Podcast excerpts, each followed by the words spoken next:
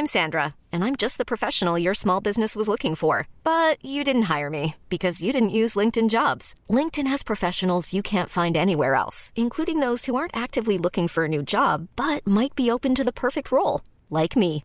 In a given month, over 70% of LinkedIn users don't visit other leading job sites. So if you're not looking on LinkedIn, you'll miss out on great candidates, like Sandra. Start hiring professionals like a professional. Post your free job on linkedin.com/achieve today. Hold up. What was that? Boring. No flavor. That was as bad as those leftovers you ate all week. Keke Palmer here. And it's time to say hello to something fresh and guilt-free. Hello Fresh. Jazz up dinner with pecan-crusted chicken or garlic butter shrimp scampi. Now that's music to my mouth. Hello Fresh. Let's get this dinner party started. Discover all the delicious possibilities at HelloFresh.com. One size fits all seemed like a good idea for clothes. Nice dress. It's a t-shirt. Until you tried it on. Same goes for your healthcare. That's why United Healthcare offers a variety of flexible, budget-friendly coverage for medical, vision, dental, and more. So whether you're between jobs, coming off a parent's plan, or even missed open enrollment, you can find the plan that fits you best. Find out more about United Healthcare coverage at UH1.com. That's UH1.com. Algo en tu cara me fascina, algo en tu cara me da vida. Testa sitt stilt i denna, du. Det är svårt, du. Hej, hej.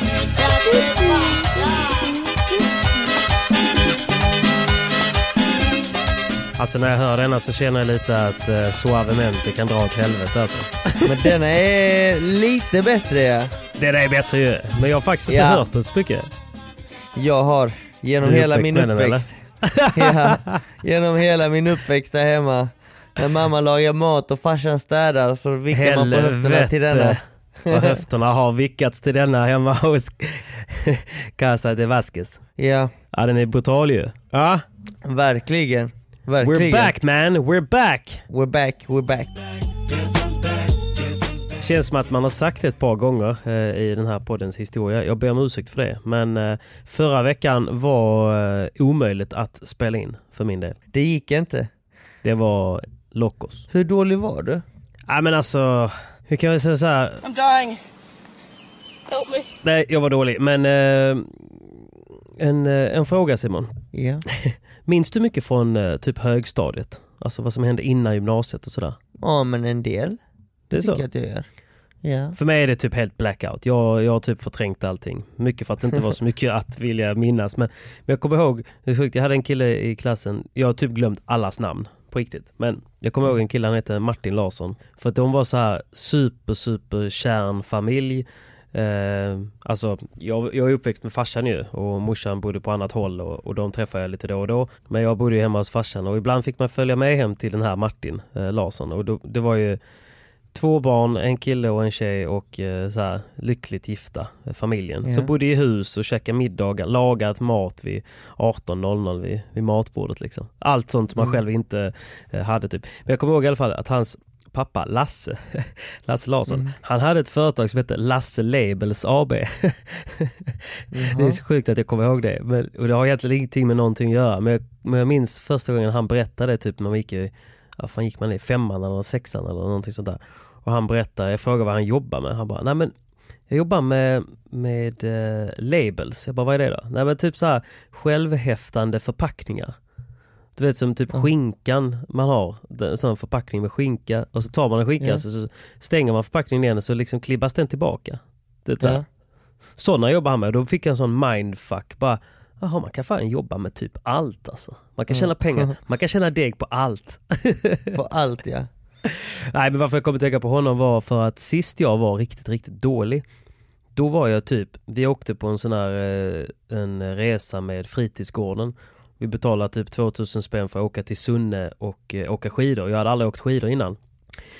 Och 2000 spänn för mig då, det var 4000 petflaskor. Så jag hade kämpat för att få ihop till den här resan. Och kände mig lite så här däven, du vet. Lite så här hängig, tunga axlar och Så redan på tåget när vi skulle ge oss av, men det var liksom bara bita i äpplet, jag ska iväg på det här liksom. Jag är säkert bara lite varm och redan, du vet, jag hinner knappt komma förbi Göteborg eller Stockholm på tåget och så bara får jag väl lägga mig ner, mår dåligt och jag mår sämre och sämre. I'm dying. Help me. Och sen i princip dagen efter så kommer jag liksom ihåg hur jag ligger där i bottendelen på en våningssäng och vaknar upp i min egen spya med alla mina. Nej, fy fan. Och då var det ingen som tog hand om mig förutom Lasse Labels AB. Ja, Lasse. Han, fina Lasse som följde med som förälder för att han var duktig på att åka skidor. Han fick ta hand om mig där jag låg med 40 graders halsfluss. Vilken hjälte. Och du kom och tänkte på honom för att du var nästan lika dålig nu förra veckan. Kommer tänka på honom faktiskt då, när jag vaknade en morgon och inte visste vilken dag det var. För vet, jag sov typ i 3 dygn. Alltså jag levde lite som en katt. Jag vaknade lite, försökte ta mig ut, mjauade lite i köket, fick i mig typ ett glas vatten och så gick jag la mig och sov igen. Liksom. Och så bara höll man på så.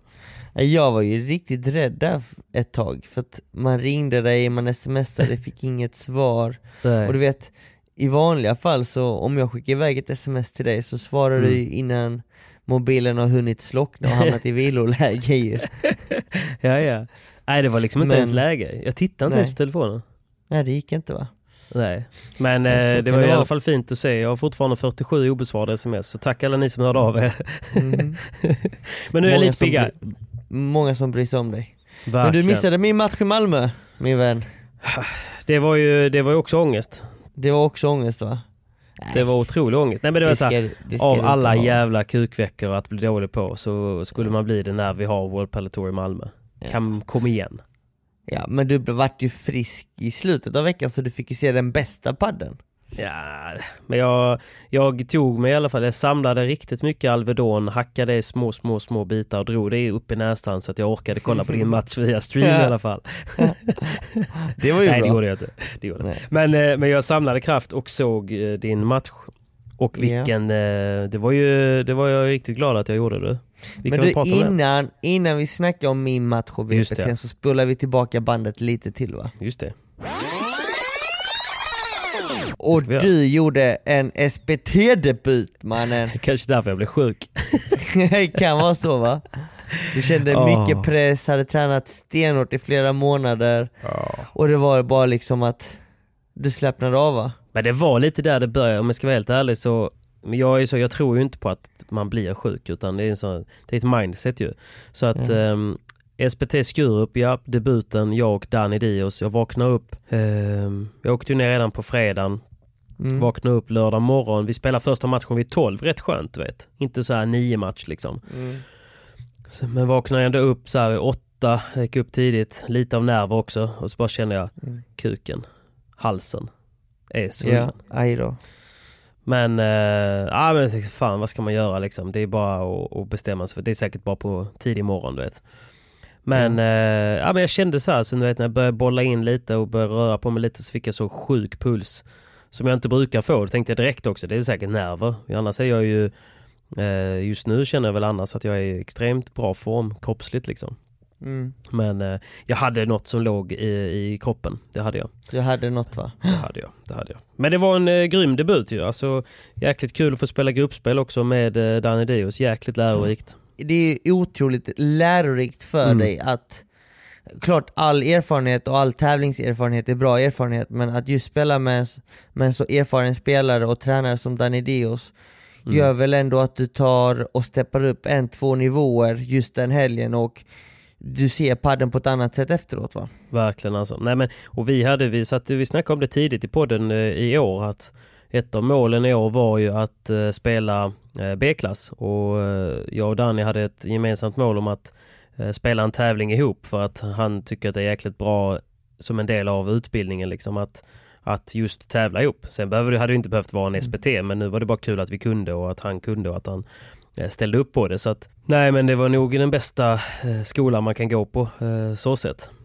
Sen är det också mycket att ta in på kort tid. Alltså du vet ju själv ta in så mycket info hela tiden på så många matcher så kort och få så mycket boll och sådär liksom. Du vet ju själv hur det var tidigt för dig med typ Kajetan och sådär. Det är väldigt svårt att ta in det under matcher i många gånger och applicera det i matchsituation, för att vi kan ju, om vi går in i era matcher, ni börjar ju bra i gruppspelet, tar er vidare från gruppspelet. Sen har ni, när ni gick vidare från gruppspelet så gick ni till kvartsfinal, va? Precis så. Och det var där det tog stopp. Ja, jag vill knappt prata om den matchen. Men alltså, det var väl lite så här, gruppspelet första matchen. Du måste bearbeta detta, gubben. Vi måste snacka om matchen. Jag vet, men första matchen i gruppspelen kan vi väl ta. Där tycker jag väl ändå att vi ska vinna på pappret, om man säger. Mm. Och det gör vi. Vi spelar bra. Jag spelar, ska jag säga, helt felfritt alltså. Du vet, spelar på lagom aggressiv nivå. Tror jag missar 4 bollar på hela matchen liksom. Gör det bra. Precis, baserade lite på motståndet där också. Men jättebra, och Danny spelar ju som vanligt som en gud liksom. Men han kände ju själv att han inte var... Det var hans första tävlingsmatch. Han hade ju fan varit i Spanien i 2 veckor och bara göttat liksom. Värmt upp på beachclubs. Så han var ju kul, inte... Kul att du säger att han spelar som en gud. För du vet vad Dios betyder på spanska. Den välhängda guden, va? Är det inte så? Det säger han själv i alla fall. Gud. Ja, exakt. Danny Díaz heter ju Gud i efternamn. Så att det är lite komiskt. Fortsätt. Det är talande. Det är talande faktiskt. Men sen går vi vidare. Sen så ska vi spela andra matchen. Och då möter vi 2 killar som brukar gå ganska långt i B-klass liksom. Så där hade jag rätt mycket respekt. Och jag visste väl att...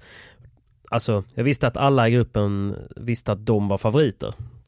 Så, men sen finns det alltid en sån här skrämselfaktor, vet, så här, lite nervösa för att möta Dios liksom, och sen så vill man kanske inte torska mot den där YouTubern liksom. Så att det fanns väl någon liten sån, men jag tänkte ändå att det här kan bli tufft eller så.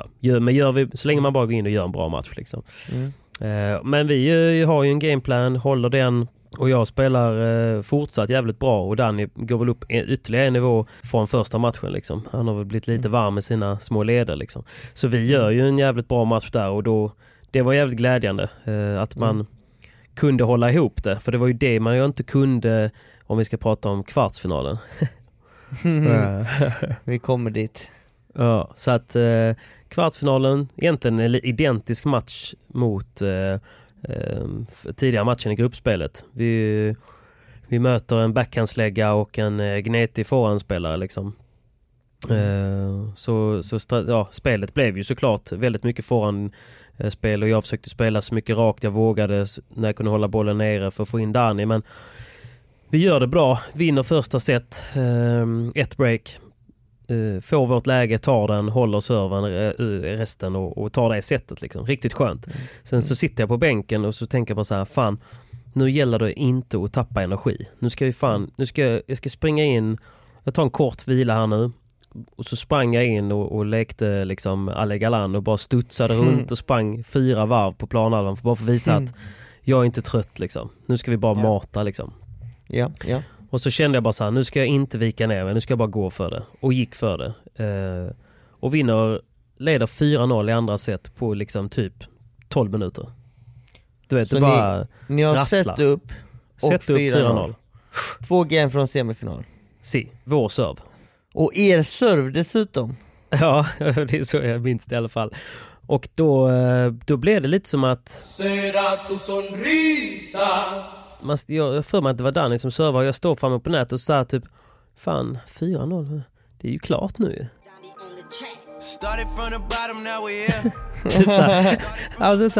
Det var som fan. Det var nästan så att det kom över en typ så här, det var som fan. Och jag såg hur de blev rätt uppgivna, men typ så här, det var som att de så här, ja men vet du fan, de sa till varandra så här, okej, vi har ingenting kvar att förlora. Vi testar och bara slår på allt, du vet. Så det var egentligen det som hände. Det gamet var helt plötsligt, jag blev helt chockad, du vet, man spelar så här vanligt, jag lobbade föran spelaren och förväntade mig bara kunna liksom, och så bara pangade han från ett konstigt läge, så jag blev helt ställd och tänkte oj, ja, den borde jag kunna tagit, men jag blev liksom så här paff, och sen gjorde han det igen, och sen så blev det en golden point, ja, men som de fick en nätrullare på, så tänkte jag bara så här, ja, skitsamma, det ska inte låta det ta mig, vi har fortfarande break up, det är lugnt. 4-1 deras serve, golden point igen.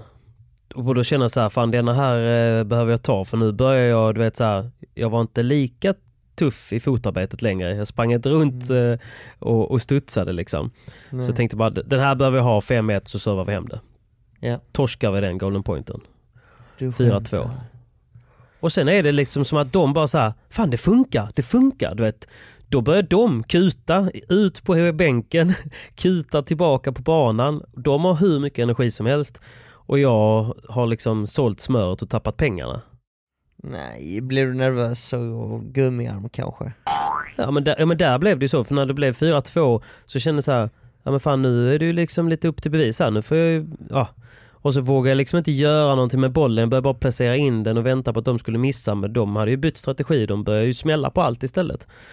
Och så hade de lite marginaler med sig, ska man väl ändå erkänna. Men det är också någonting man förtjänar när man vågar gå för det i tajta läge liksom.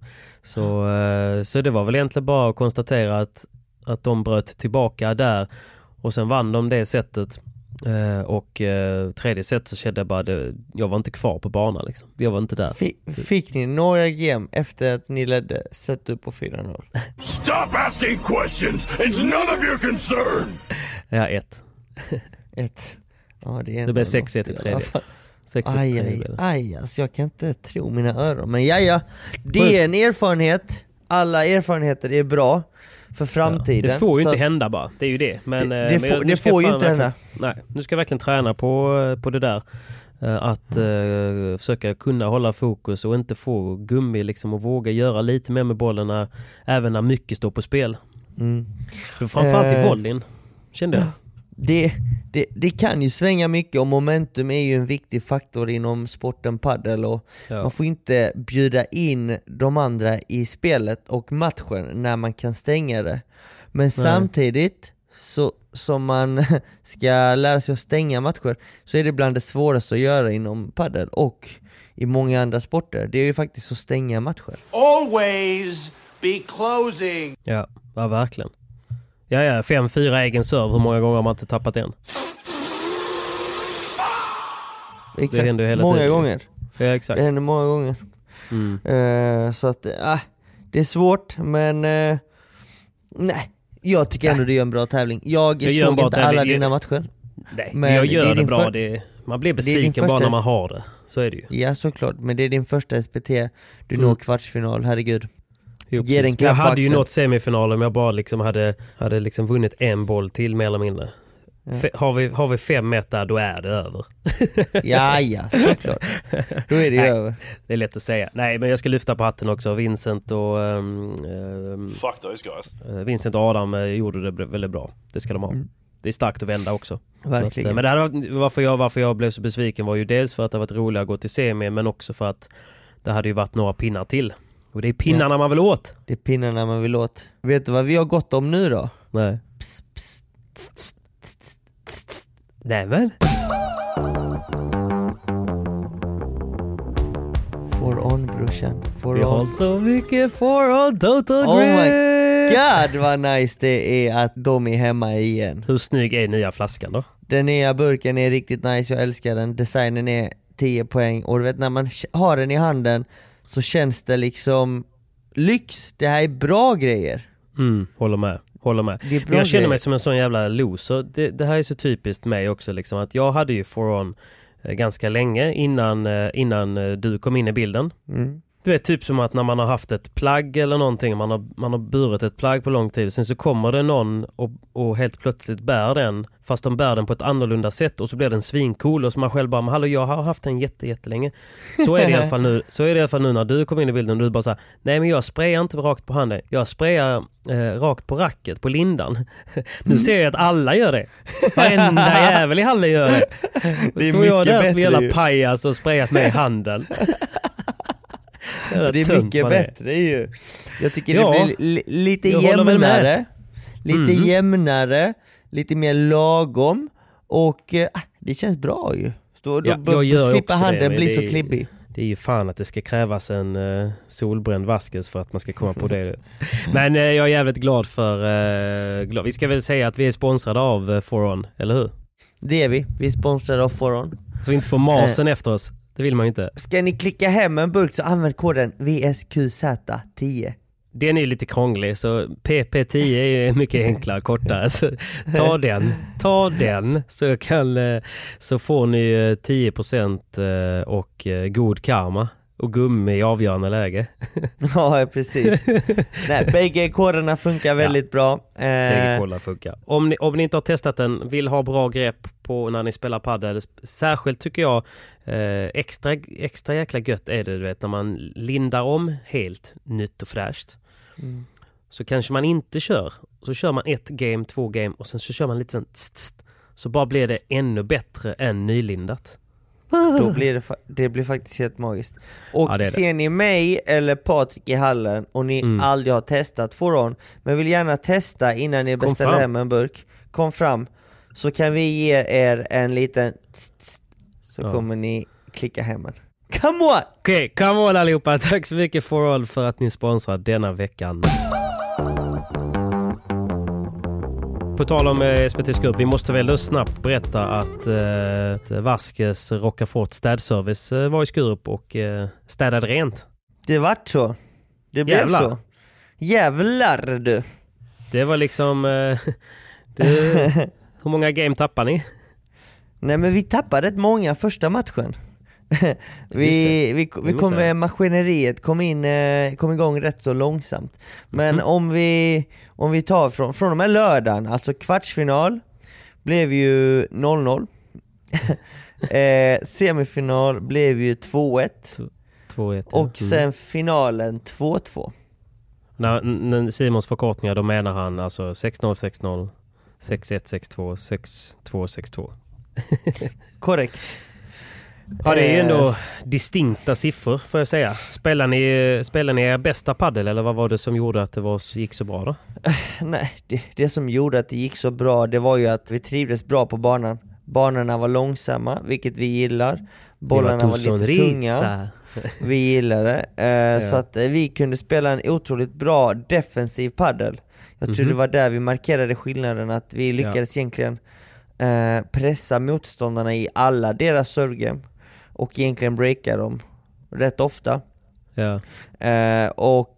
Därefter kunde vi också spela ett väldigt bra taktiskt spel offensivt när vi själva servade, så att vi kände oss inte så direkt hotade heller när vi servade. Så att väldigt solid rätt igenom. Vi visste vad hade varandra. Vi spelade som ett lag helt enkelt, framförallt. Vi spelade som ett lag. Och då är ni jävligt svåra att slå alltså, när ni gör det. Ja, det är vi. Vi kompletterar varandra bra. Kanske på också lite extra tändning när man vet vad man har framför sig också. Att man ska in och spela en VPT efter tävlingen. Precis. Denna tävlingen följdes upp direkt av World Padel Tour Malmö. Det var rätt coolt ändå, du vet, när jag spelade min kvartsfinal så glider liksom Danny Díaz förbi, tittar några bollar och sen kommer liksom lite andra folk från M3 man har träffat som liksom inte visste att jag är en spelare liksom, så här.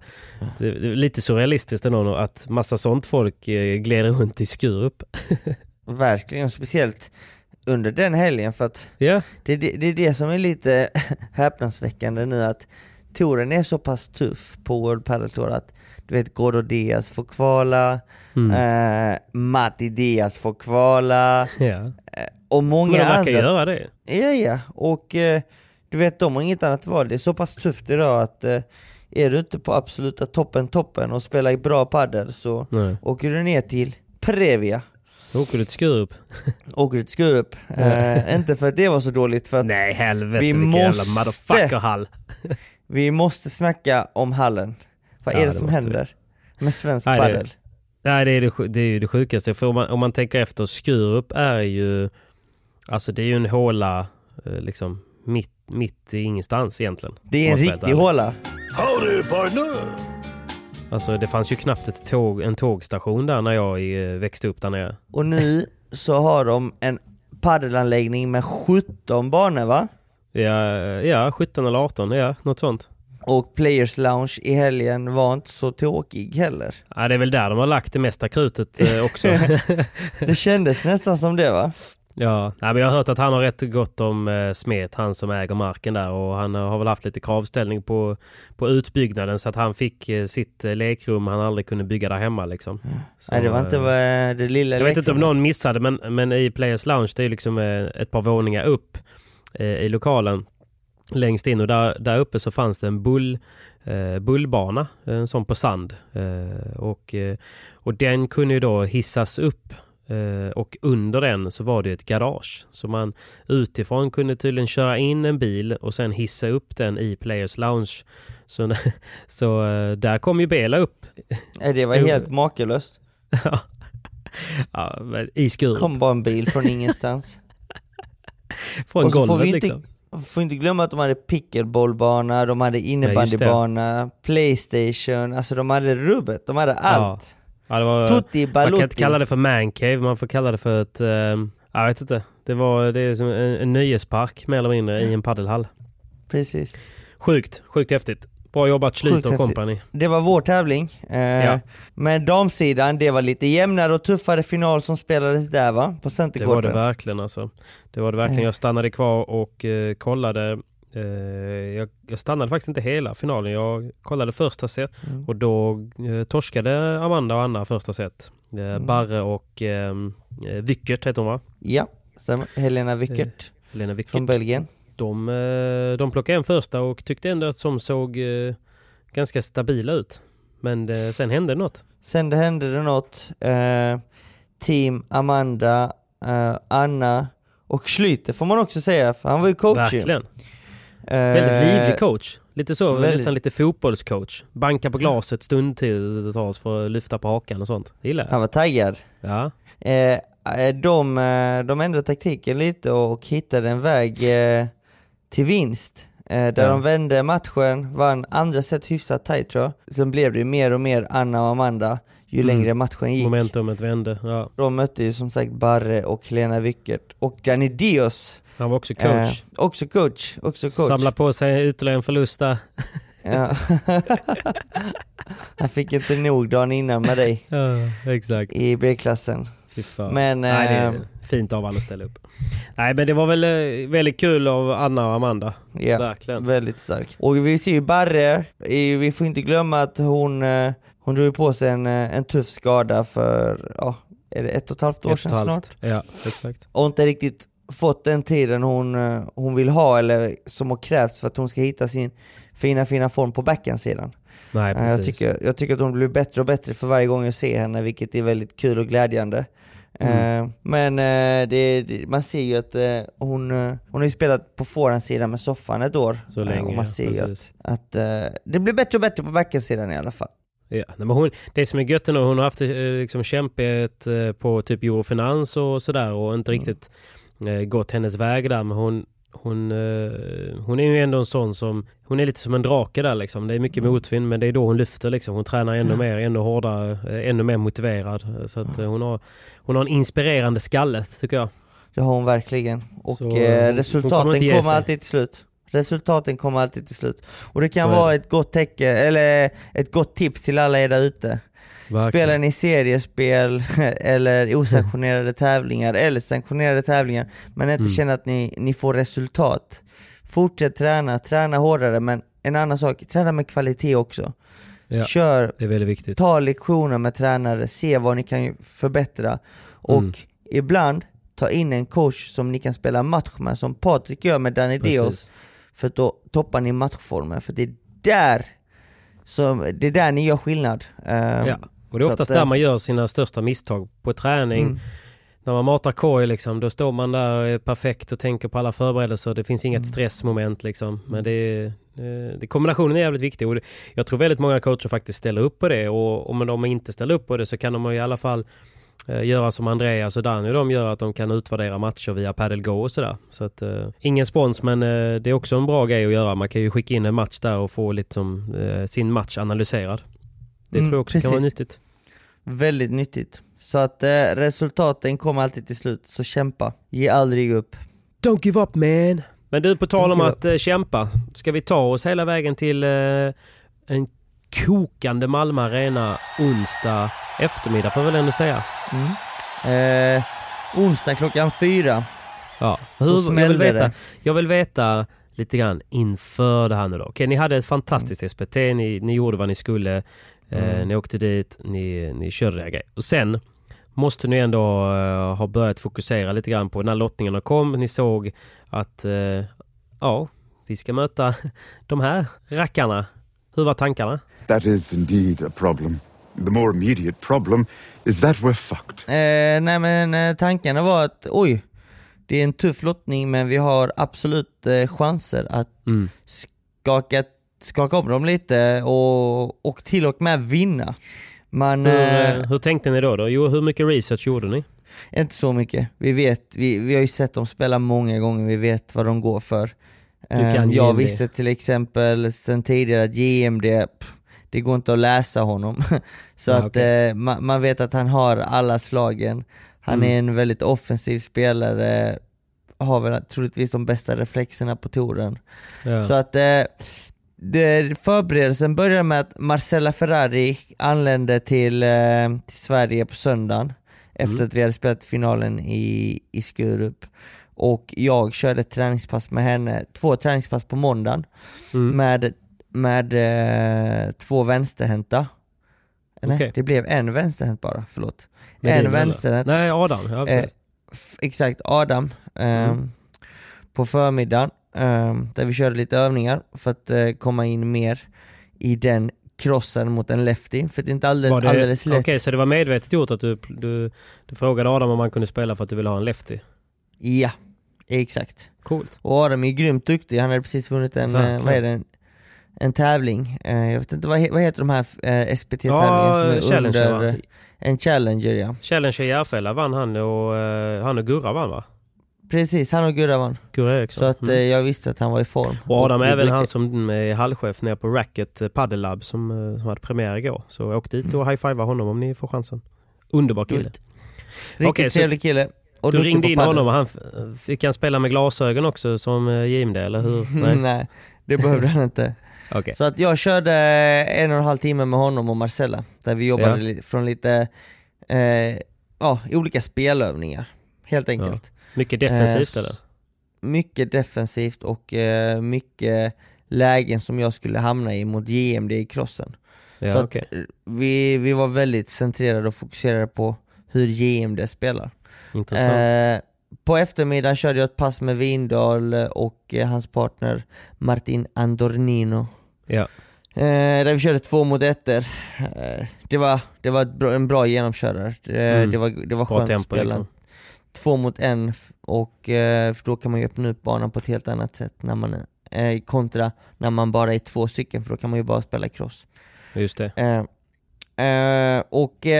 Även där körde vi lite spelövningar och jag tänkte mycket på hur Pablo och GMD spelar i olika lägen för att verkligen liksom visualisera. Har du kollat matcher från dem då eller? Ja, men jag har sett matcher från dem tidigare och mycket highlights och Marcela hade bra input också och information, så att jag kollade inte mer denna veckan för att jag skulle spela mot dem, utan vi hade tillräckligt mycket på dem.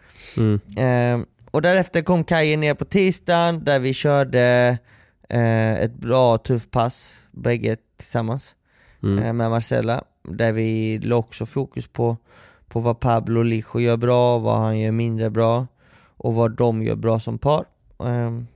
Jag skulle säga att är det de gör som bäst som par då? Ja, bägge två är väldigt skickliga. Pablo Lijo är väldigt bra på att vänta på rätt läge för att gå före. Han har väl alla slagen, men ibland så blir han ju lite, tar en fel beslut och många gånger så hamnar man i ett läge där han blir lite osäker, fortsätter göra fler misstag. Och det var väl lite det vi ville nå egentligen i matchen. För ju mer boll GMD får toucha och ju mer GMD spelar, desto farligare blir han. Ja, okej. Så att det var väl liksom det som var vår gameplan. Så det skulle vara mycket cross för Kajetan och mycket rakt för dig då? Ja, men samtidigt inte bara rakt, utan när vi väl spelar på GMD så skulle det vara vid rätt läge där vi kan göra skada, och framförallt inte spela den till honom för att han har så bra reflexer. Utan spela ifrån honom så att han, varje gång han får röra bollen så ska han få ta flera steg till bollen. Ja. Men sen så körde vi också ett träningssätt, eller några gen bara blev det till slut mot Diestro och Pincho, vilket också var lite medvetet val, eftersom Diestro är vänsterhänt, spelar lite likt och oväntat som GMD, och Pincho är ju en stabil backhandspelare som Pablo. Så att då körde vi några gen mot dem, och sen var det bara vila. Jag tror vi slutade 2-3, de ledde 3-2. Okay. Så det vart inte så många game. Nej. Men i vilket fall, vi kände på banan dagen innan, i alla fall tisdagen fick vi känna på bana 2, inte centerkorten, men det var mer eller mindre samma känsla. Då kände vi genast att banorna var otroligt långsamma. Ja, men fan vad man märkte det alltså. Och det är ju, det har ju att göra med isen under. Isen låg ju kvar. Kallt. Ja, så att marken var ju kall. Det gjorde ju att det gick långsammare än vanligt, för VPT-mattan är ju redan långsam, och för er som inte vet om det så är den mattan långsammare än vanlig mondomatta i en hall, eftersom skillnaden är ju då, i en vanlig paddelhall så har du typ en betongplatta under paddelmattan, vilket gör att den är ganska hård, och då blir ju spelet lite snabbare. Dessa banor som man monterar upp till VPT-sammanhang och arrangemang, de ligger ju på vad kan man säga, lite olika träval, plankor kan man nästan säga. Jag vet inte vad man ska kalla det, eller hur man men det är ju lite plankor liksom. Ja, exakt. Så det att liksom. Precis, så det är det som blir skillnaden, och man har ännu mindre sand. Redan en vanlig mondomatta har ju betydligt mindre sand än en vanlig paddelbana, men dessa banor har ännu mindre. Och så kyla på det. Också kyla. Och en annan faktor är ju också att första speldagen så är ju banan ännu långsammare. Sista speldagen, alltså finallagen, så är banan lite mer satt. Då går den lite snabbare. Ja, just det, för grästråna kanske har vikt sig lite grann då. Ja, precis. De har blivit inspelade, mindre felstudsar.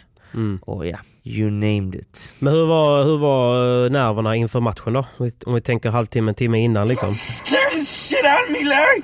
I'm gonna die alone! Oh.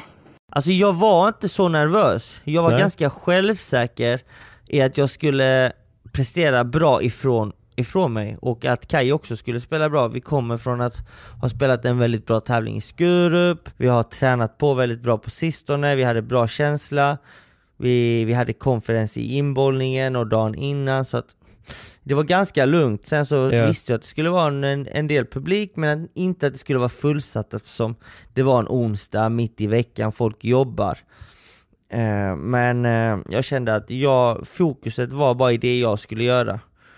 Självklart pirrade det till lite i magen. Kommer du inte ihåg wildcardet du fick senast i Båstad för några år sedan? Då berättade du ändå att du hade jäkligt mycket tankar inför matchen, att så här, hur kommer det gå? Kommer vi få något game? Finns det någon chans? Kommer jag göra bort mig? Du vet, så här, mycket sånt som du kanske slapp denna gången. Precis, nu var det ju verkligen inte de tankarna i mitt huvud, utan nu var det snarare att nu ska vi ut och visa att vi fan håller den här nivån. Så att det var helt andra puckar. Men jag hade lite nerver, självklart. Det ska man ha. Men vi gjorde en bra uppvärmning, och jag känner alltid det, när jag gör en bra uppvärmning så vet jag att då känner jag direkt att jag är inte riktigt 100 idag, jag kommer inte prestera på topp, eller att man är idag är jag pigg, idag känner jag mig alert, idag kommer jag spela bra. Och det var en sån dag att jag kände, fan, idag kommer jag spela bra. Det sa både jag och Kajen när vi bollade in på förmiddagen. Så att vi hade god känsla och bra lagsammanhållning, jag, Marcela och Kajen. Nice. Skitnice. Men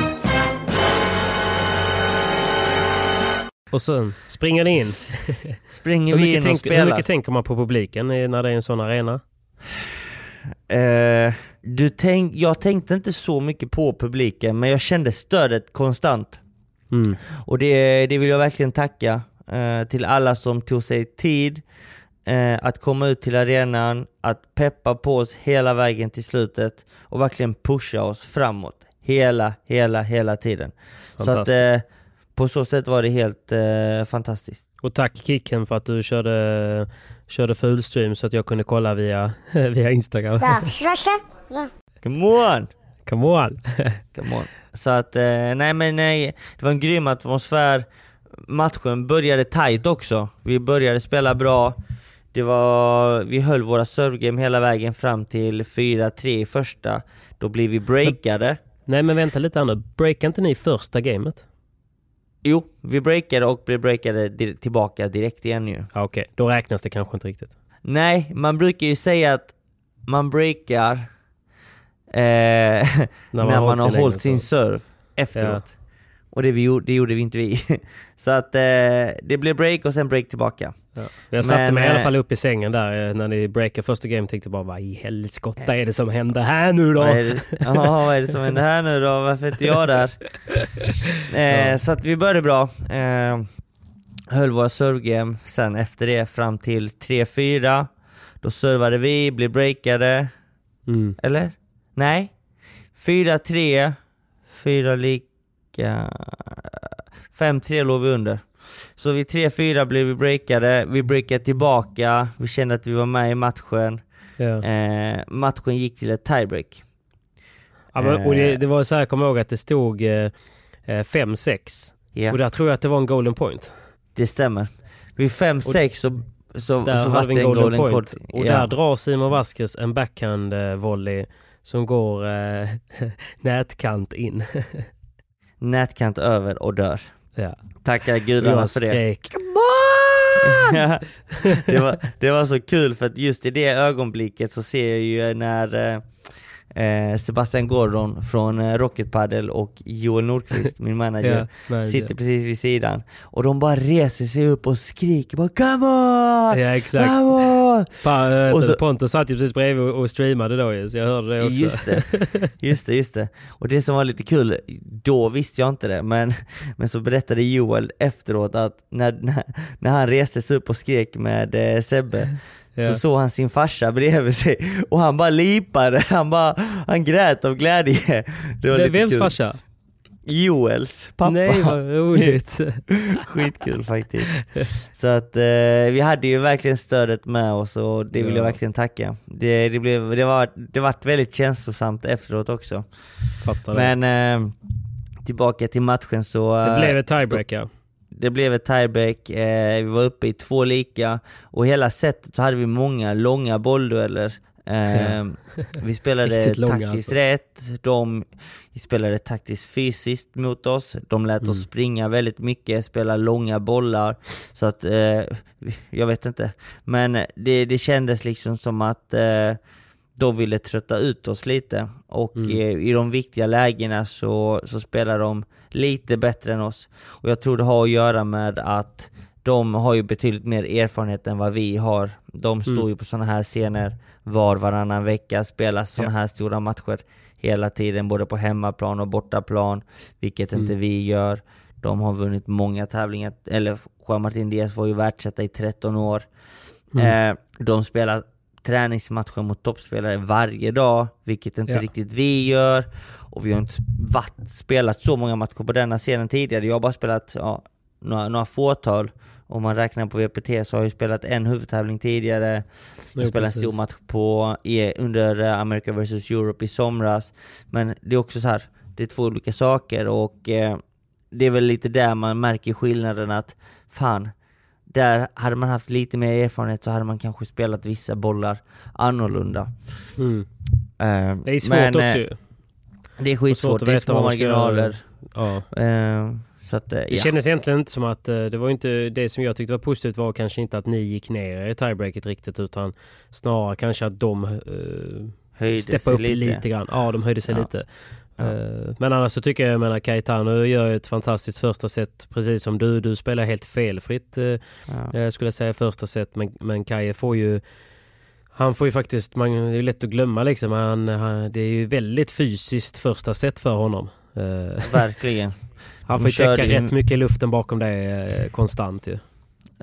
De lobbade ju alltså medvetet mycket mot T och mot Kaje. Ja. Så att han fick ju springa fram och tillbaka mycket när vi servade och höll nätet. Så att det tog nog på mycket på Kaje. Men vi bägge två spelar på en väldigt hög nivå och otroligt bra paddel. Men det rann iväg 2 gratispoäng där vid 2 lika till 2-4. Ja, exakt. Sen så var det en lång boll där också. Det var egentligen de första billiga misstagen på hela sättet kom ju där. Ja, de kom där ja. Och det kan vara lite av trötthet, det kan vara lite av nerver, erfarenhet, etc. Kombinationen. Och kombinationen att de kanske höjde sig lite. Men små marginaler. Så där blev det tyvärr torsk i första. Sen så kändes det lite som att, hur var snacket i setvilan? Nej, vi skulle komma igång igen precis som vi gjorde i början av första set. Vi visste, eller vi sa till varandra att får vi en stark start och får med oss detta sättet så kan vad som helst hända i tredje. Man fick ju nästan lite den där känslan. Hade man tagit chanserna i första set och knutit till sig det sättet så kanske de hade släppt på andra sätt lite, eller de var ju ganska frustrerade i många lägen i matchen. De kände väl lite stress och panik och visste inte riktigt vad de skulle göra många gånger, i alla fall stundtals. Så att det krävdes egentligen bara att vi skulle ta ett set, kändes det som, för att egentligen få övertag och vara favoriter i den matchen. Ja, men vi började ju med att bli breakade första gamet. Ja. Jag tror till och med det var under en golden point. Och det var de här golden pointen som avgjorde matcherna. Jag menar första set så spelade vi 5 stycken golden points i 5 game. Ja. Där vi förlorade 4, vann 1. Så att det markerar ju också liksom så här, fan, hade vi vunnit 4 av dem 1 så hade vi kanske vunnit 6-2 i första set. Då är det en helt annan match. Men det gäller att ta vara på de chanserna när man väl får dem. Ja, det gäller ju att vinna de jävla golden pointsen också. Det är ju det. Ja, det är ju det. Jag tycker Stjärn hade en rolig poäng. För man spelar egentligen golden points med aspekten att matcherna inte ska ta för lång tid. Så kunde man inte kört ett deuce, alltså det får gå till en fördel och blir det 40 lika en andra gång, då är det golden point. Då är det golden point, ja. Det hade varit kul. Det hade inte varit helt fel, nej. Då har vi det är inte så mycket turfaktor, menar jag. Då är det ändå det bästa av bägge världar. Exakt. Vi rullar ut det. Ja. Nej, men det andra sätt kändes som att det bara... Nej, han är inte så det. You're a smart motherfucker, that's right. Han är mysig alltså. Men det kändes som att andra sätt, när ni tappade första gamet så var det... Då tappade ni också liksom lite stinget och de fick lite mer momentum. De fick lite mer momentum. De känner väl kanske lite mindre press efter att de började med att breaka oss. Då låg det lite hos oss att vi måste komma tillbaka och jaga dem hela tiden. Ja, men det var som man såg lite också på Kaje, typ att okej, fan, nu är vägen lång att vandra alltså. Jag vet inte om jag orkar vandra den vägen alltså. Alltså så för att han hade ju sprungit ett maraton fram tills dess och så helt plötsligt står det 2-0 i andra set liksom. Man bara, varför har jag sprungit så här långt för? Precis. ska jag fortsätta springa lite till eller? Ja. Nej, men det är svårt ju.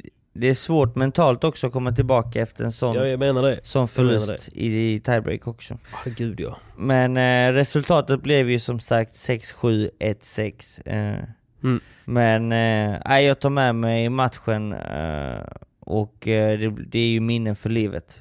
Ja. Jag minns hur tugget varit efteråt då? Ni pratade att var ni stolta eller glada med insatsen ändå? Men just där och då var man ju inte glad. Jag var jävligt ledsen. Jag höll på att börja gråta i intervjun direkt efteråt. Tårarna var inte långt ifrån. Men sakta men säkert så har det ju liksom hunnit landa och vi vet att vi gjorde en väldigt, väldigt bra match. Bägge två rätt igenom. Vi gjorde egentligen lite mer än vad som förväntades eller vad folk kanske hade förväntat sig. Och vi har ju fått jättemycket beröm för vår match. Under hela veckan, och stort tack till alla som har kommit fram och tagit sig tiden och snackat lite om matchen och nu kan man ändå säga att man är nöjd med prestationen och men förra veckan var tuff. En förlust är alltid en förlust. Förlust är alltid en förlust, jag vet precis. Men det är också rätt jobbigt efter så här, nu ska jag inte säga att jag vet hur det känns, men typ som du vet när jag har spelat min första SPT och folk var, men du fann en kvartsfinal, ska du ändå vara nöjd med liksom, och så har man hört det 97 gånger liksom, och man liksom man vaskade bort mer eller mindre en matchboll. Då blev man så här, man vill ju bara stoppa in en gammal korgboll i munnen på folk. Men det gör man ju inte. Det gör man inte. Nej då, det är kul att alla kommer fram. Men det blir ju inte så här, fan vad ska jag vara glad för det för? Det är en förlust liksom. Sluta säga att jag ska vara glad för det där. Precis, man ska ju inte vara glad. Men det är förluster som gör den bättre. Det är förluster som får en att träna mer. Det är det man lär sig av. En sån här chans får man bara en gång i livet. Ja. Fatta. Men det blev ju en fortsatt fest efter att Vaskes Rockafortfesten tog slut. Vindal klev ju på tätt därefter. Ja. De fick ju också en rätt tuff match.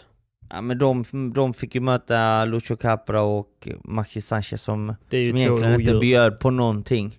Nej. De spelade ju egentligen felfritt. De gick ut för att verkligen visa sin bästa version. Jag såg ju tyvärr inte den matchen för att Kickens batteri var död, så det var ingen som kunde streama, så jag kunde inte se det. No battery, please charge. Men det finns inte så mycket att säga. Alltså Lucha Capra och Maxi Sanchez, det är ju liksom typ ett stabilt semifinalpar liksom. Det är inte så mycket att prata om. Nej, de är där och nosar i kvartsfinal och semifinaler varje tävling. Precis. Vann en WPT tidigare i år, så att det är ett av få par som har vunnit en titel liksom. Ja. Nej, men det handlar om att kriga om poäng liksom, och bara stå upp och känna på tempot och känna på arenan och få känna på nerverna. Det är skithäftigt att vi gör det. Men sen så får man inte glömma, sporten är liksom, det är dagsformen, det är små marginaler. Jag menar, Danne och Androdino har ju slagit Maxi och Capra på träning, självklart. Det är stor skillnad träning och match. Ja. Men är det så här att man får med sig vissa genbollar i början av matchen, då kan matchen utspela sig på ett helt annat sätt. Och tjejerna spelar ju också sina matcher. De hade också kul. Det hade de. Jag såg tyvärr inte matcherna. Nej, inte jag heller. Jag laddade för fullt på min egna bubbla. Du var i din bubbla, jag var i min sjukbubbla. Amanda och Barre, de har jag snackat med och de har gjort det väldigt bra. Och Anna spelar också. Jag har inte pratat med Anna om hennes match. För jag känner inte till hennes partner heller. Nej, jag har noll koll. Och jag har varit i mitt egna lilla töcken där. Så att jag ska få höra henne nästa gång vi ses. Vi återkommer och återkopplar med deras prestation.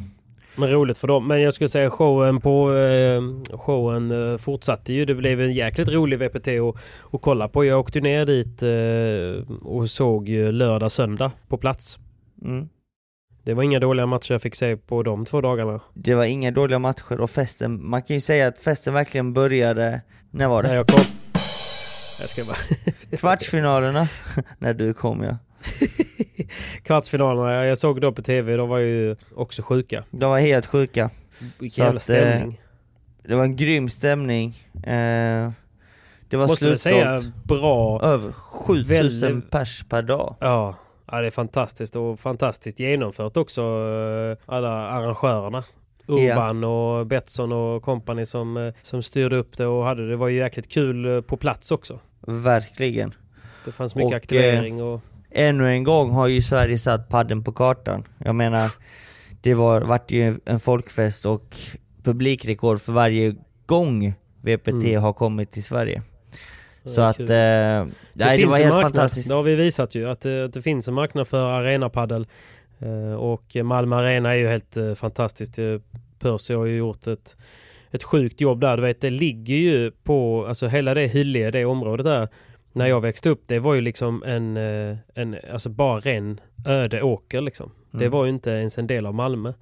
Så, du är gammal också.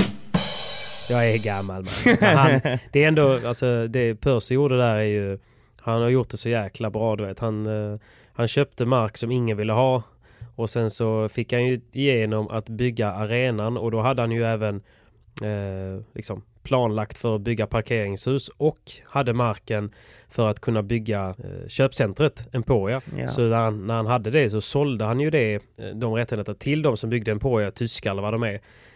Och då, det var någon som berättade för mig, det är säkert hörsägen, men det var ju så smart, så när han sålde det så fanns det ju en liten klausul i avtalet att när de byggde var de tvungna att använda betong från ett av hans andra bolag. Så att han sålde betong till samma person han sålde marken till för typ så här 300 miljoner bara betong. Och då hade han ju även sålt marken. Så att han gjorde ju... man kan säga att han grävde guld ute på åkern där ingen ville vara. Han är inte dum. Och det var inte tråkigt att stå där nu i lördags eller i fredags och på plats inne på arenan. För det är en riktigt god arena alltså. Riktigt god arena, och framförallt jag snackade med många spelare och det är sån lyx för att hotellet som vi spelare bodde på ligger ju på samma anläggning. Man kunde ju gå från hotellet utan att gå ut, utan man gick innehållet hela vägen ner. Frukosten kan man sitta och titta på hockey liksom, eller på padel. Ja.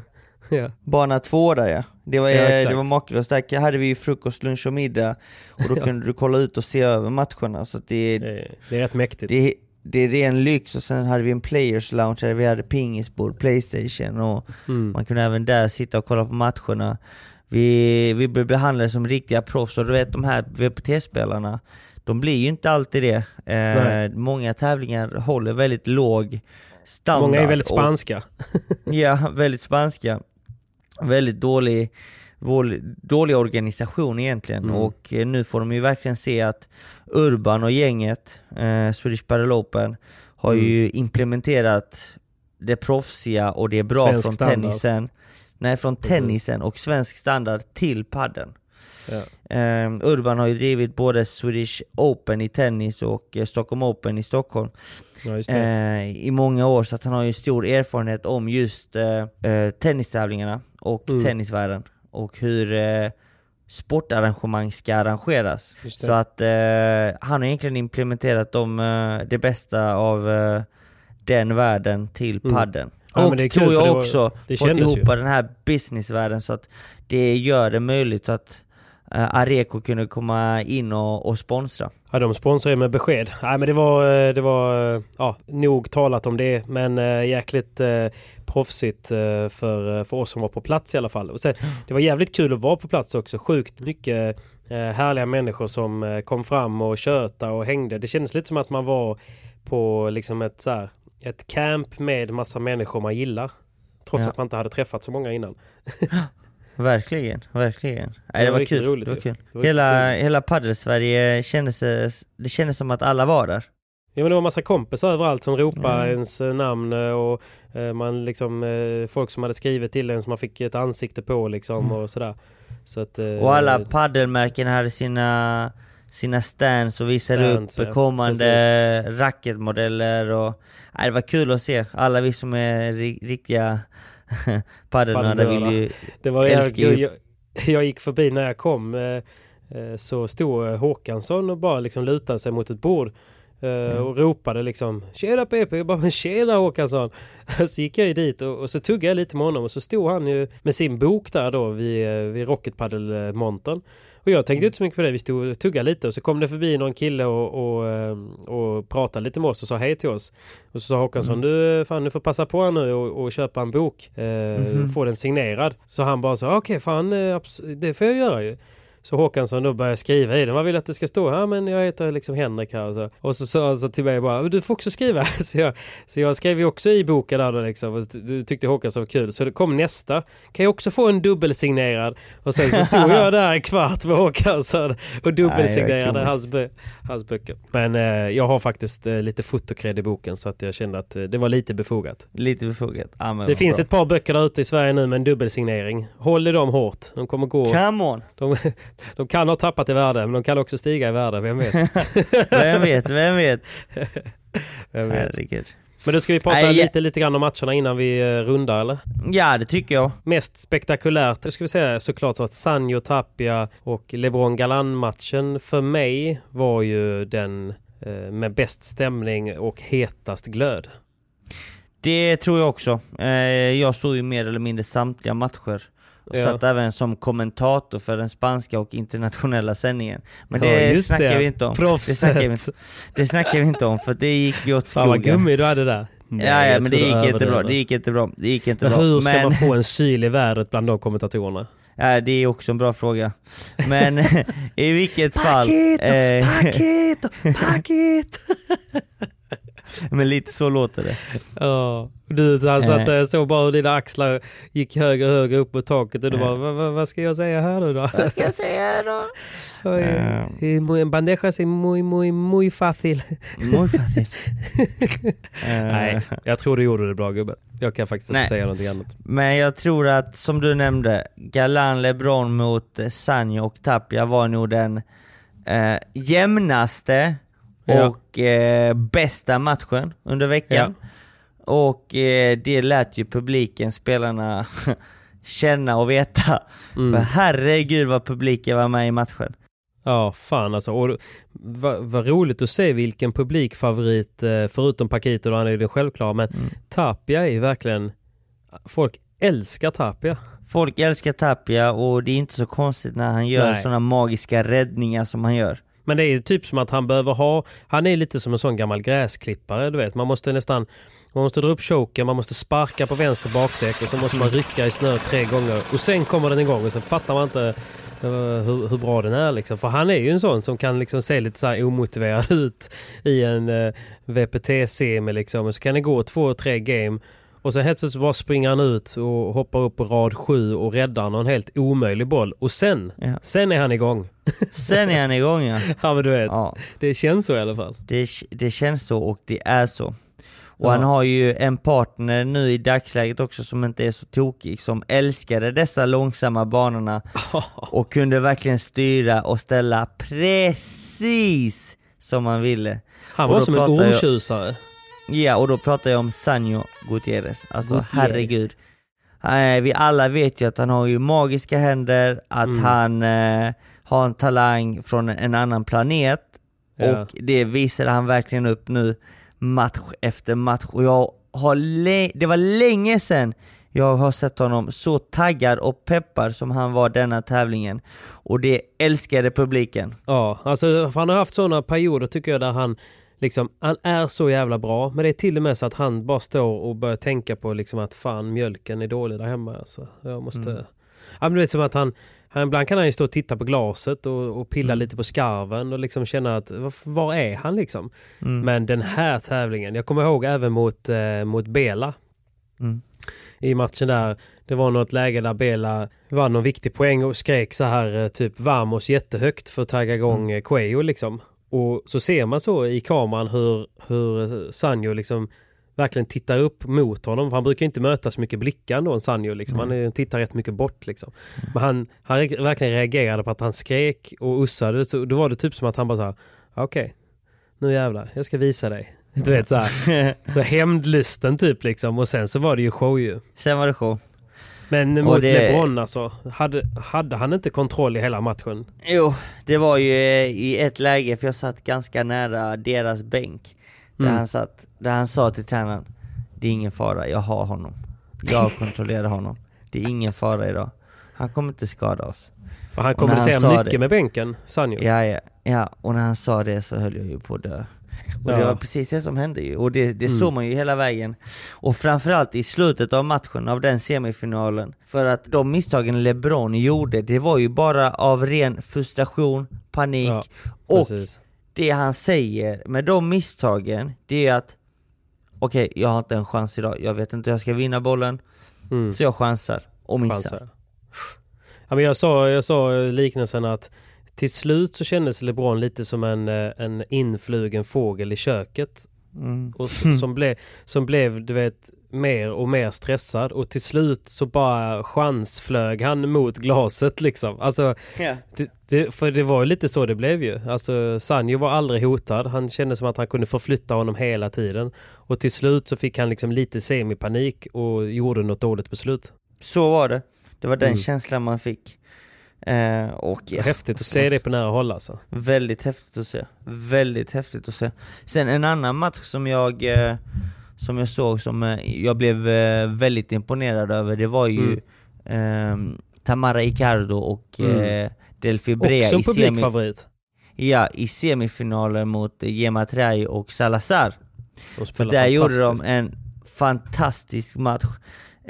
Delfi Brea gjorde inte ett enda misstag, styrde och ställde bra från sin forehandsida, väntade på rätt läge. Icaro kom in när det väl behövdes, gjorde några fina avslut och de spelade fantastiskt bra. Jag trodde faktiskt att de skulle spela bättre i finalen, men jag visste att, eller jag fick reda på inför finalen att Tamara Icaro hade lite problem med sina arm, hon hade lite känningar och Delfi hade foten lite, också. Det var Delfi Brea som hade problem med vaden. Ah, okay. Så att de var nog inte helt 100, de var nog slitna. Ja, de var ju inte där, det såg man ju. De var ju liksom aldrig. Men vi får inte heller glömma, vi är inne i mitten av november. Säsongen har varit lång, vi har spelat otroligt många tävlingar. Det är tufft fysiskt och mentalt. Och du vet, ibland så kan man inte alltid vara på topp. Men de imponerade i alla fall och slog världsettorna Gemma Triay och Salazar i semifinalen. Och precis. I finalen så tog det stopp mot Adi Sanchez och Paula José Maria som var 2 steg eller 3 nivåer bättre den dagen. De var jättebra, de spelade jättebra finalen och var taggade. Så att det var ju tyvärr en ganska tråkig final, för att det var ju en väldigt ensidig match från start till mål ju. Men det var no mercy från deras sida. Ja, men jag tycker också som du säger där, att den matchen som de gör när de slår ut Gemma Triay där är ju, det gör de väldigt bra och de gör det väldigt taktiskt rätt på de här mattorna. Så att nej, men det var jäkligt kul att se. Så att, och sen finalen även på här sidan var väl bra såklart, men man tänker stämningen på lördag kväll, folk, det var liksom 6900 pers på läktaren, de har fått i sig en och annan, det var ju, och så var det ett riktigt gladiatorkrig på banan, det var jäkligt häftigt att se, det är någonting jag kommer ta med mig i alla fall. Och vi får inte glömma den där rivaliteten mellan Sanyo och Paquito.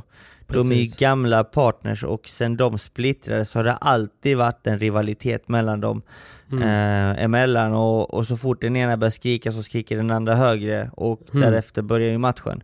Och det såg man ju klart och tydligt. Paquito började matchen direkt. Peppar och tajer som fan. Ja. Han började skrika massa från början liksom. Kom igen.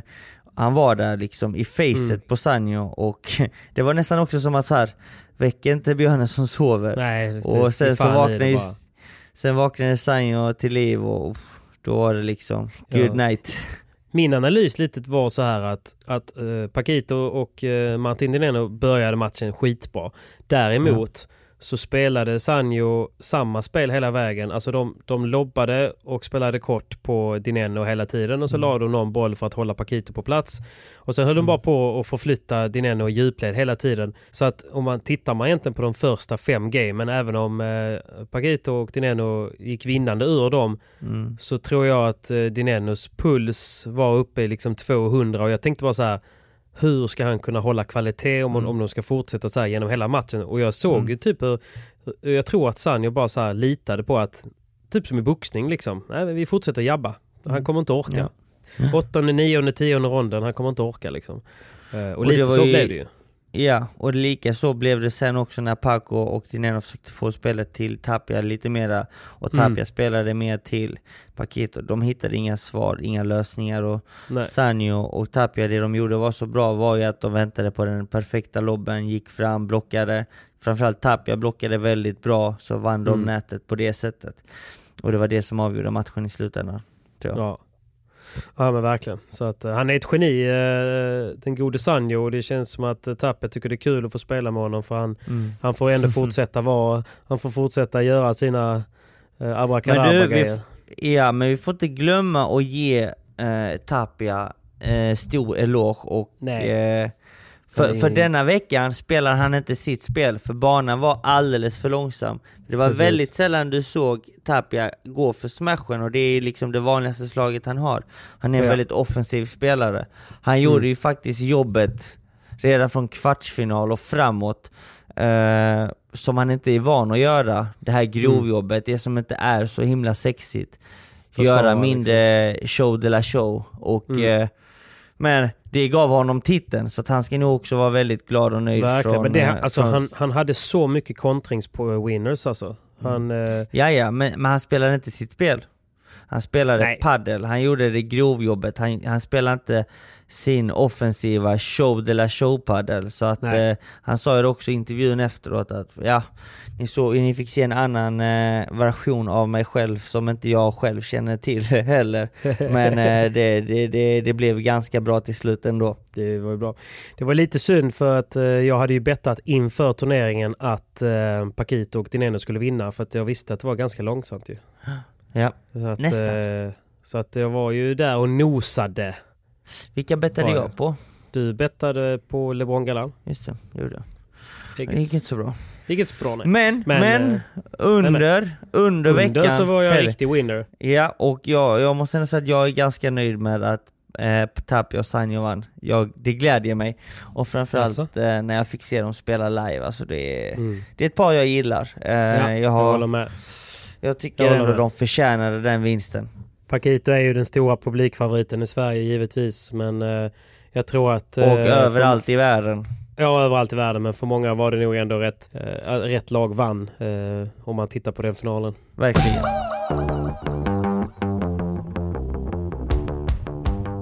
Simon, vi är sponsrade av Hyper! På tal om goda odds. Jag la ju ut under helgen lite så här spelbara odds ju. Och då la jag ju att Sanyo och Tapia är absolut spelbart mot LeBron Galan med tanke på underlaget och sådär. Någonting. Det var många som hade att tacka dig för det. Det var ju en och annan blomma som skickades i mina DMs efter det tipset. Come on, grattis till dem, och samma sak i finalen. Det var också dubbelt gånger pengarna mot Paquito och Dineno. Så att jag tycker att ni får gärna skicka en swish. Nej, men grattis till alla ni som spelare. Fantastiskt kul att ni lyckades ta hem det, ni som spelade på dem. Men det är alltid lite extra roligt att kolla på VPT tycker jag, när man har en sån liten en 50-lapp eller en 25 eller någonting, när man sitter och kollar live, så det finns någon liten extra att hålla tummarna för. Ja, verkligen. Att, det blir en helt annan spänning. Ja, fantastiska nyheter inför nästa VPT. Hyper har ju någonting de kallas för ultrabet. Och vi har pratat om det innan, det här med att man kunde spela för 100 kronor riskfritt. Men Simon, nu är det 1000 kronor riskfritt. 1000? Nu kan man följa dina dåliga råd och ändå få tillbaka pengarna. Va? Står jag menar? Så man kan spela 1000 kronor riskfritt spel. Alltså att man upp till 1000 kronor då, så man kan ju dela upp det och sådär. Men man kan spela, till exempel då hade man kunnat tanka in 1000 spänn på att Paquito och Dineno skulle vinna finalen. Och så gjorde de inte det nu. Då får man tillbaka sin tusing. Det är helt galet ju. Inga omsättningskrav, ingenting annat, inget konstigt, utan jäkligt god chans. Och jag tänker inför kommande VPT, speciellt om man då tycker det är lite kul att kolla och ha någonting på spel, så kan man göra det utan att ta risken. För att man ska ju såklart alltid spela ansvarsfullt. Det förespråkar jag om. Och spela bara för pengar man har råd att förlora. Man ska ju liksom inte spela för några andra pengar eller spela för att vinna tillbaka något. För då kan det gå jäkligt dåligt. Det ska man inte göra. Nej, det ska man verkligen inte göra. Men det är jäkligt kul att ha ett litet intressebett, och det bästa av världen är ju när man kan göra det utan att riskera att förlora. Det är helt magiskt, det kan inte bli bättre. Faktiskt, så att nästa VPT, när har vi den? Nästa VPT är i Buenos Aires. Nästa week. Är det en master eller? Det är en master, ja. Sista. Master. Är det är näst sista va? Det näst sista, efter Buenos Aires så flyger spelarna till Mexiko. Och efter Mexiko så samlas de 8 bästa paren i Madrid för att göra upp om Masterslutspelet 2021. Och fan, där är inte jag och inte du heller, Pepe. Nej, men vi kommer följa det på avstånd. Och ni kommer kunna följa betta det på hyper.com. På hyper. Garanterat. Ja. Så att, vi håller utkik, och vi kommer dela det när nästa VPT kommer. Men håll utkik inför det kommande VPT. Spela ultrabet, riskfritt spel upp till 1000 kronor. Och som sagt, spela ansvarsfullt, var 18 år och besök stödlinjen.se vid behov. Det finns väl bara en sak att säga, Simon va? Träna med padel och adios amigo. Och tack Hyper.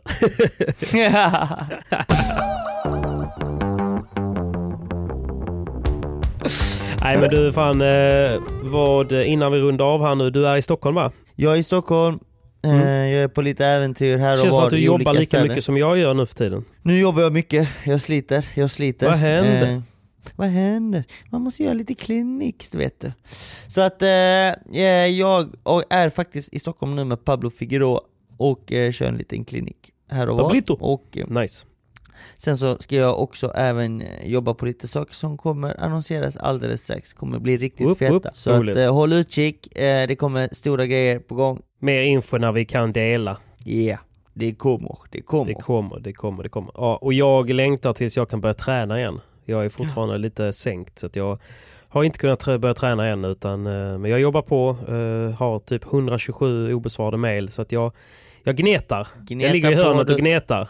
Gneta på. Jag kanske kommer förbi Götet till helgen med PP, det vet man aldrig. Glider vi inom Spiga då, eller? Jag tror det. Spiga 3. Plocka något gott, va? Plocka något gott. Trädgårdsgatan 3. Jag behöver en liten Stone Island overshirt nu när jag varit sjuk så här länge. Ja. Det är synd om mig. Ja, det är så synd. Nej, är ni i Göteborg, besök Spiga 3. Icke sponsrat, bara mycket kärlek och reklam för världens bästa klädesbutik i Göteborg. We love you. We love you, och we love you guys som lyssnar på proffset. Jag är ledsen att vi missade förra veckan, men det fanns ingenting att göra åt. Men nu fick ni istället världens längsta avslut på en podd. Ja. Nu får det istället Risa. Vad betyder det? Leende, eller? Leende, ja. Ja, denna ligger även på vår spellista på Spotify. Proffset och jag heter den. Ja, och de sjunger om hennes vackra och underbara leende. Arriba! Så sväng på höfterna och vi hörs nästa vecka. Come on!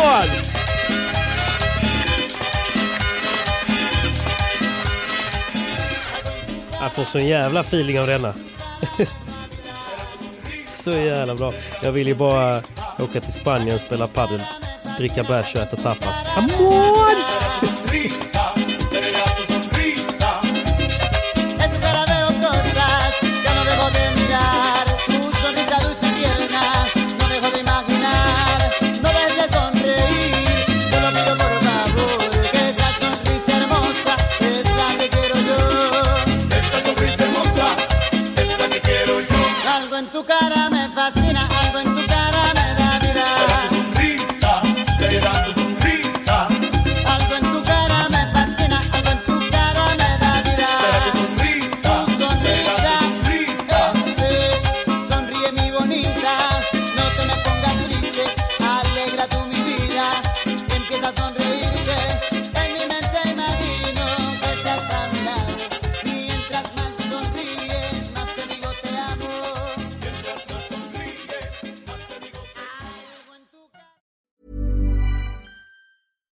Catch yourself eating the same flavorless dinner 3 days in a row?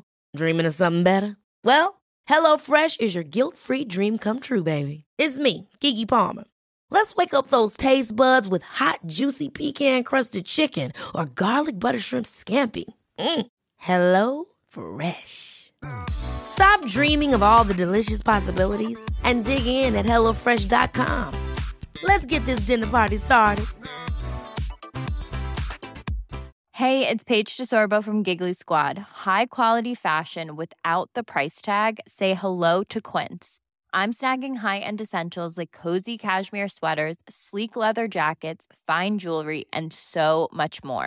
With Quince being 50 to 80% less than similar brands. And they partner with factories that prioritize safe, ethical, and responsible manufacturing. I love that. Luxury quality within reach. Go to quince.com/style to get free shipping and 365-day returns on your next order. Quince.com/style.